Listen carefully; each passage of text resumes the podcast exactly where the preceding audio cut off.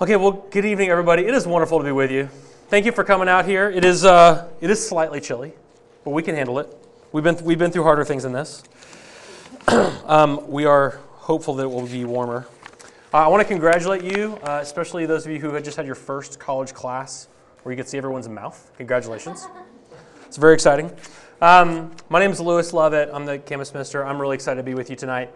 Uh, we're continuing our series on the Lord's Prayer, this prayer that Jesus gives us in Matthew 6 in the famous Sermon on the Mount, uh, where Jesus invites us into his very words with God, this secret that he has with the Father that he shares with us that he invites us into. And last week we talked about uh, we talked about forgiveness. We talked about the section that says, "Forgive us our trespasses." As we forgive those who trespass against us. And we talked about this rhythm of the Christian life of breathing in God's forgiveness for us and then breathing out forgiveness in other people. And, and tonight we're going to talk about your favorite topics temptation and evil. Lead us not into temptation, Lord, but deliver us from evil. So, anyways, let me pray, or let me read the passage and I'll pray, and we'll, get, we'll jump in. Uh, from Matthew 6, starting in verse 9, Jesus said this Pray then like this Our Father in heaven, hallowed be your name. Your kingdom come, your will be done, on earth as it is in heaven. Give us this day our daily bread, and forgive us our debts, as we have also forgiven our debtors. And lead us not into temptation, but deliver us from evil. This is God's word. It's absolutely true. He gives it to you and to me because He loves us. Let me pray. Lord Jesus, thank you for uh, the gift of this night. Uh, thank you for your Holy Spirit that works through your word. And Lord, I do pray, especially tonight as we look to your word, that your Spirit would protect us uh, against any evil. In Jesus' name, amen.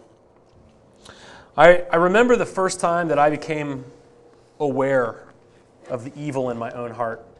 I was in the, uh, I was in the third grade, which is the same grade as some people who are here tonight, who I'm related to. Uh, this is not the first time I was evil. This is just the first time I was aware of my evil. But I was hanging out with a friend in third grade named, named uh, we'll call him Patrick. Uh, Patrick, it turned out, was a fairly bad influence. A, a, few years later, Patrick became the first person to give me a sip of adult beverage, uh, far before it should have happened. But uh, Patrick and I had this idea one day at recess in third grade. Patrick had a double A battery. And we started bashing this double A battery with a rock until we like got it opened. And, and what we found inside was this sort of like viscous, metallic looking liquid stuff, which we thought was battery acid. I don't think that, that like alkaline batteries even have battery acid. This is like the electrolyte in there that does something. Ask laws. And um, we uh, had this idea. I don't know if it was Patrick's idea or my idea, but what we did was we once we had this open, this stuff was oozing out, and we went to the water fountain around the playground, the outdoor recess playground, water water fountain, and we like put it on the lip of the water fountain. Seriously. I, I don't know what we were thinking, and I honestly don't know what would have happened if that had like gotten on someone's lips. Um, but thankfully, somebody saw us, and the teacher found out. And like you know, a little bit later, I'm sitting in Mrs. Tate's office with her and my mom, and um, and I and I had that feeling when when we were doing this. I, I had that feeling of like, um, you know, it's like part exhilaration and part fear and part curiosity and part like delight and part like willful wrongdoing. Like you know that feeling? Like we've we've had this feeling, right? This is like O week, your freshman year. You had this feeling a few times probably. So I have this feeling, but then I also remember the feeling that I had when I got uh, into that office, and it was that like that total shift into all shame, all embarrassment, all regret, all sadness, all anger that, that for a little kid to realize, like, I, you know, I, I did this thing that my own kind of selfishness and curiosity led to that could have, like, destroyed somebody else. Like that moment where I realized I actually have evil in my heart. I was eight years old. Uh, have you had moments like that in your life where you, you are aware all of a sudden of the evil in your heart?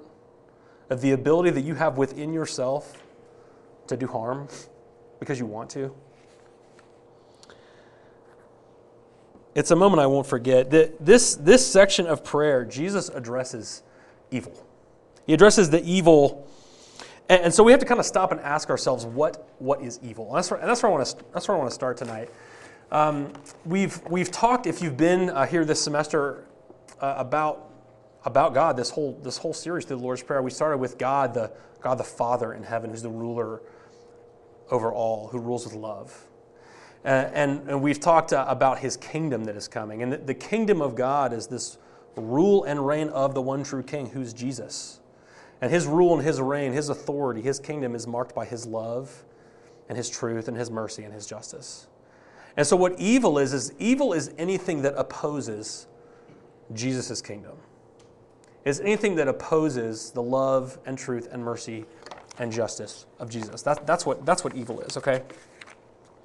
And, and historically, the, the church of Jesus has recognized that evil comes from three different places it comes from our sin, it comes from the world, and it comes from the devil. Okay? So sin is probably a category you're, you're at least a little familiar with. Sin is me in third grade putting battery stuff on a, on, a, on a water fountain, right? Sin is the thing in us that opposes God, okay?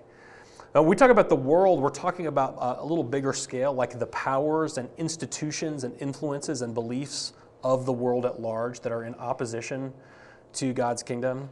And, then the third one is, is the devil. And, I don't know what you think of when you hear me say the word devil. Uh, my, my experience is that we either talk about the devil like way too much. It's where we like attribute every negative thing that happens in the entire world in our lives to some outside power. Or others of us, and this is probably more my own experience, don't talk about the devil enough we kind of think about it as some sort of like Christian fairy tale, this thing that is barely even real and doesn't really have any impact on us and our lives. And I don't know where you, where you stand on that, but the teaching of this passage is that this is actually a real person who is the foe, the ancient foe of God the Father, who is in opposition to the kingdom of God, who was uh, at one time an angel in light with God and who challenged God for, for authority over heaven, wanting it for himself. And God defeated him and cast him down to this place, where he is at work with accusations and with deceptions and with temptations to try to stir up more evil, to stir up more opposition to God and his kingdom, okay? Uh, uh, I, am talking about this because one of the things that I think Jesus is trying to do is to open our eyes to the realities of evil in the world so that we can know if we are Christians, what do we do? Okay? And so here's what I want to say. If this wind in the mic is distracting, tell me, and I will change tactics. So I'm going to look at you. You're going to give me a signal. Okay? Yes? Yep. We'll call him Patrick, but that was his name. Um, so, so here's what I want to say um, that this, this praying of the Lord's Prayer, uh, it forms us uh, in two ways. The first is that it forms us to admit evil, and the second is that praying the Lord's Prayer forms us to attack evil, to admit evil and to attack evil. Okay, so so first, uh, praying the Lord's Prayer forms us to to admit evil, and and I want to say a couple things here about what Jesus is is not saying. Okay, Jesus says, "Lead us not into temptation." Okay, so here's what Jesus is not saying. Jesus is not saying that if you don't pray this prayer, God will lead you into temptation. He is not saying that. God never, ever tempts you to sin. He does not deal in temptation. He deals in love and mercy, okay? Uh, James 1.13 says that God never tempts anyone, okay? So Jesus is not saying that if you don't pray this, that God will, God will tempt you, okay? The other thing that Jesus is not saying is that um, if you pray this, then you won't be tempted. It kind of makes it sound like if, Lord, uh, take, don't, don't lead us into temptation. It means if we pray this, then we won't be tempted. Um, the Bible is also really clear that you will be tempted. We, we know this from our experience. If we're trying to follow God, I know not everyone here tonight is a Christian, but if you are trying to follow Him, you, you know that uh, you, you are tempted. So here's what I think Jesus is saying, okay? The, the first thing I think Jesus is saying is forming in us is an admission of our, of our susceptibility to temptation an admission of our susceptibility to temptation. One commentator that I like, he said this about this part of Jesus' prayer. He described it as a profoundly humble admission of our incapacity. A profoundly humble admission of our incapacity. Jesus is calling us to admit that both we are tempted and that we are unable to fight it on our own. And, and I want to just challenge you to stop for a second and consider how radically countercultural that is. Because you are, you are in, in a culture and at a school that is proclaiming to you in every possible way that if you are smart enough and you work hard enough, there's nothing you can't do. Christians don't believe that. Christians don't believe that. Christians admit that no matter how smart you are or how hard you try, there are some things that you can't do. You actually can't, on your own, resist and fight temptation. You need help. You need help. Now, uh, again, we talked about this a little bit last week. We don't always act, Christians don't always act like we're the people who are admitting that we need help, but it's actually really fundamental to what we believe. As people who are dependent on God, that we cannot fight these fights on, on our own. We're, we're weak. We lack self control. We're selfish. We're easily confused and misguided. We're motivated by our fears and insecurities. Who, who wants in? Who's, who's coming with me? That, that's what we believe about who we are. So, praying lead us into temptation is in itself an act of humility. It's an admission of how susceptible we are to temptation, okay? That's the, that's the first thing Jesus is saying. Here's the second thing Jesus is saying when he says, lead us not into temptation. It's also an admission of our, of our vulnerability to temptation, not just our susceptibility, but our vulnerability. And here, here's what I mean by this. Um, there are some times in Jesus' life where there's something uh, particularly important or profound happening in his life where, where he talks about temptation. And, and the most obvious example of this is in Matthew chapter 4. This is at the beginning of the Gospels, at the beginning of Jesus' ministry. He's, uh, he's grown up into adulthood. He's just been baptized by John the Baptist in the River Jordan. This is where the, the, the dove, the Holy Spirit comes down in the form of a dove on him, and this voice from heaven says, This is my son whom I love, listen to him. And, and, the next thing that's going to happen is that Jesus is going to gather 12 disciples and he's going to go start proclaiming the kingdom and healing people and setting them free from their sins. He's about to go do that. But before he does, God leads him out into the wilderness where it says in Matthew 4 1, uh, he was tempted by the devil. So Jesus is at this uh, major crossroads in his life. He's at this moment of significant transition and change. He's at this moment where he's about to do something really important. And in that kind of moment, in particular, the devil tempts him. So that means that when you are at a crucial crossroads in your life, when you're facing a big transition or change in your life, when you have something really important going on, you are particularly vulnerable to temptation. Because God's enemy, this ancient foe, the devil, does not want that to go well for you. He actually wants to use how uncertain that is, and how unstable that is, and how nerve wracking that is, and how anxious those times of our lives are to stir up opposition to the kingdom, to guide you away from love and truth and mercy and justice. Those are actually the times when we're most vulnerable. So it means if you're getting ready to finish up college, which some of you are, if you're getting ready to make a, make a change, if you're looking for a job, if you're thinking about a big decision regarding a relationship, if you're going through a tragedy, if you're going through a breakup, if you're going through a moment of particular anxiety or pressure, you need to be vigilant about the reality that there's a target on your back in those kind of moments. You're actually really vulnerable to, to temptation in those moments. He, he wants to lure you away in your vulnerability from the ways and the life and the love of Jesus. So, so praying this, it forces us to admit our inability to resist, but it also forces us to admit how vulnerable we are. This is a counterculturally humble thing to do to say, lead us not into temptation. We're saying, God, we are not able to fight this on our own. We need help, okay?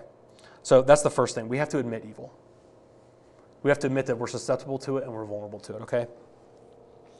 But, but praying this prayer the Lord's Prayer doesn't just form us to admit evil, it also forms us to, to attack evil. And, and the weapon that we have in our arsenal is, is prayer. Okay, I'll just tell you that. The weapon that we have to attack and to counter against evil is prayer. That's why Jesus gives us this prayer deliver us from evil. And, and, and some uh, scholars of the Bible would say that this should be deliver us from the evil one, not just evil as an idea, but from this, this person who's opposing God. So we've, we've admitted that when it comes to temptation, that, that we're in a fight that we cannot win, right? And simply put, this prayer, deliver us from evil, is a prayer asking for God to enter into the arena of the fight for our souls and to be our hero, to be our champion, like we just sung, to be the warrior who fights for us and defends us against the evil one when we cannot fight for and defend ourselves. We're actually asking him to do this. And it's important to say this too. Deliver us from evil is a prayer that God says yes to us because he said no to it in Jesus. And we talked about these big moments in Jesus' life where, where he was tempted. We talked about at the beginning of his, of his ministry. Uh, the other big moment that stands out as I've reflected on this is, is at the end, the, the night that Jesus is betrayed. One of the most uh, emotionally painful nights that anyone has ever endured, probably. This is the night of the Last Supper. So, this is Jesus celebrating the Passover with his disciples. That's where they, they honor God for how he saved his people out of slavery in Egypt. He's um, broken bread and drank wine with them, instituting the Last Supper communion. This is where Jesus has washed his disciples' feet. And then they leave this room and they go up on the Mount of Olives to a place called the Garden of Gethsemane. And Jesus goes off to pray Jesus knows that Judas, one of his disciples, has already given himself over to Satan to betray him. Jesus knows that evil men are coming to do evil things to him. And do you remember what he prays? He says, Lord, if it's possible, let this cup pass from me. Nevertheless, not my will, but your will be done. He says, Lord, let this cup pass from me. You know what he's praying? Lord, deliver me from this evil that's coming for me tonight. Deliver me.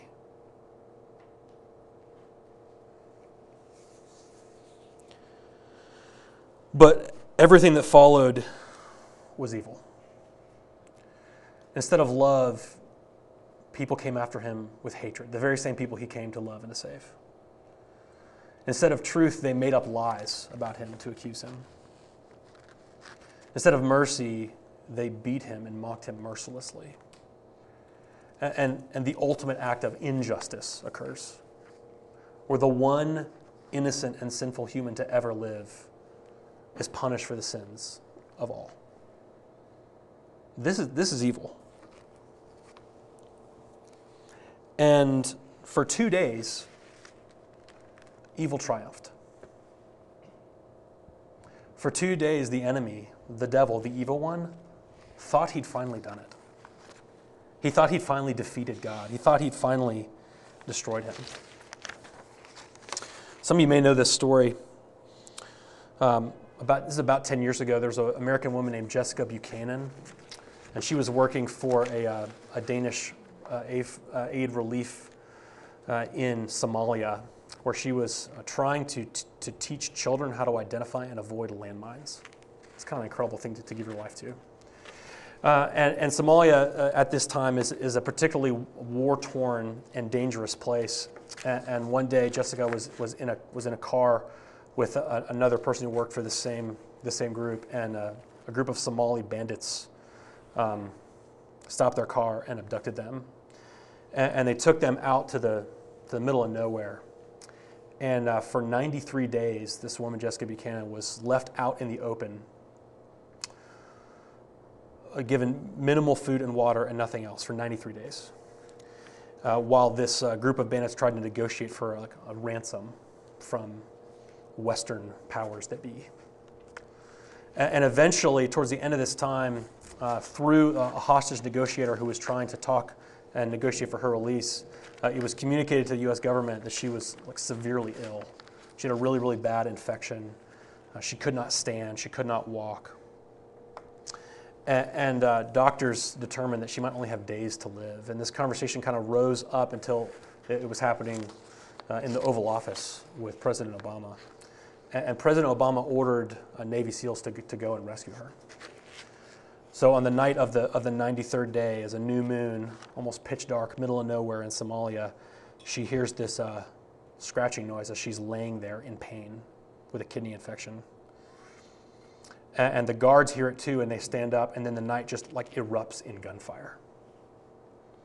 And, and in the, and in the chaos of all this noise and all this light and flashbangs, uh, someone grabs her and she thinks she's about to die, and then she hears her name Are you Jessica Buchanan?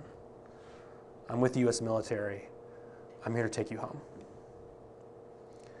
And, and they, and they pick her up, and, and she's you know, delirious with exhaustion and, and her illness. And she keeps saying, I, I don't understand. Where did you come from? I don't understand. Where did you come from?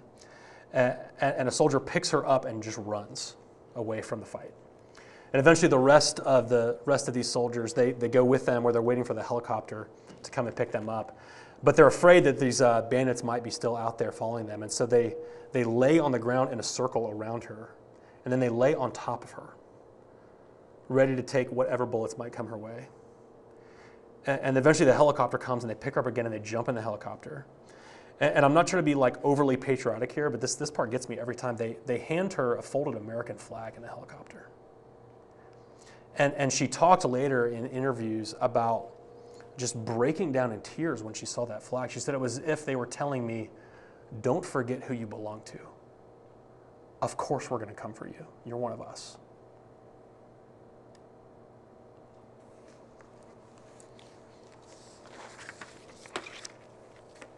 For two days, evil was triumphing.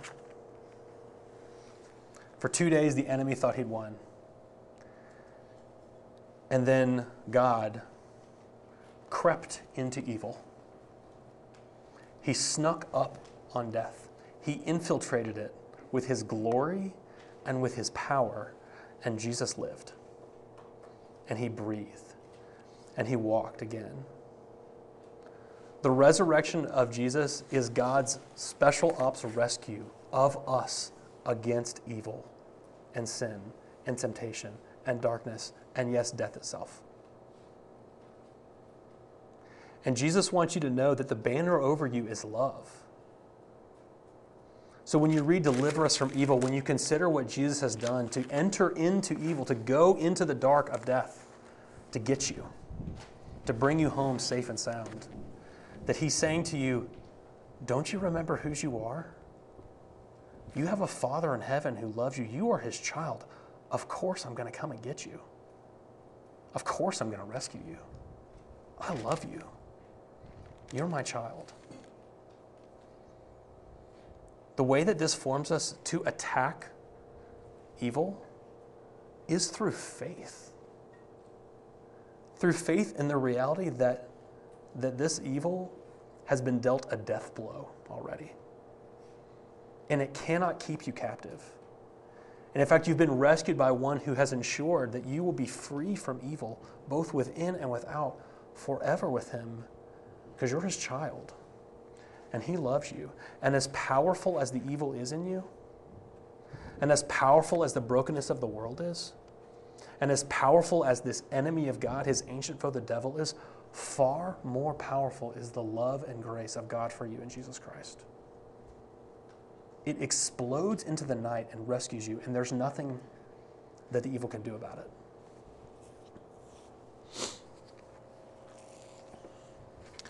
I, I want to offer a, few applications to consider here as, as I finish up about what it means to pray the Lord's Prayer lead us not into temptation, but deliver us from evil.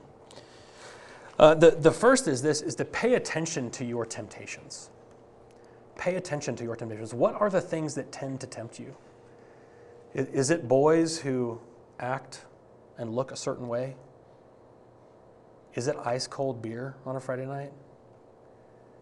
Is it just you and your computer alone at night? Is it what happens in your heart and your mind when you look at your body in the mirror? Is it that, that driving urge to succeed no matter what? What, what are the things that are those temptations for you? Uh, if you're like me, the, the things that tempt me haven't really changed all that much. They're kind of the same thing. Like Ben's Levin, I kind of say I've got like my big three. They're the same ones I've had my whole life. I haven't changed. Uh, what, I, what I need to grow in is paying attention to them so that when I recognize them, I can, I can stop and pray. And I'll tell you this we, we talked about this if you've been coming to the Wednesday night uh, series on relationships, we talk a lot about friendship. One of the best things you can do is to have people in your life who know your temptations, even the really, really bad, embarrassing ones, so that they can have your back. Because we are kinds of people who admit that we cannot fight it on our own, right? Okay, so one, pay attention to your temptations, okay? Uh, and the second one, which is sort of an extension of that, is to, don't, to not put yourself in high temptation scenarios. We have this, um, this sense that this time I'll be able to stand against temptation. I'll be fine this time. Don't worry. I'm going back in there. I'm going back into the lion's den. Stop it and admit that you're weak. Stop putting yourself in high temptation scenarios, okay? Uh, and, the, and the last thing I'll say is this is to, is to notice the order of the Lord's Prayer. I'm going to talk about this every week. We talked about it last week too. Notice where this teaching about temptation and evil falls. It comes right after, forgive us our trespasses. And I just want to remind you that you are facing temptation and evil as ones who have breathed in the forgiveness of God for you. I want to remind you that you face temptation and evil as ones for whom Jesus has shed his blood because he loves you. That means that you don't have to be afraid of your temptations. Even when you fall to them, they can't destroy you because Jesus has forgiven you and he loves you. And because he has entered into the very heart of evil and destroyed it in his resurrection, it means that you actually have power. Now, it doesn't mean you have power to, to never sin. You don't have that power, like we've said, but you do have power.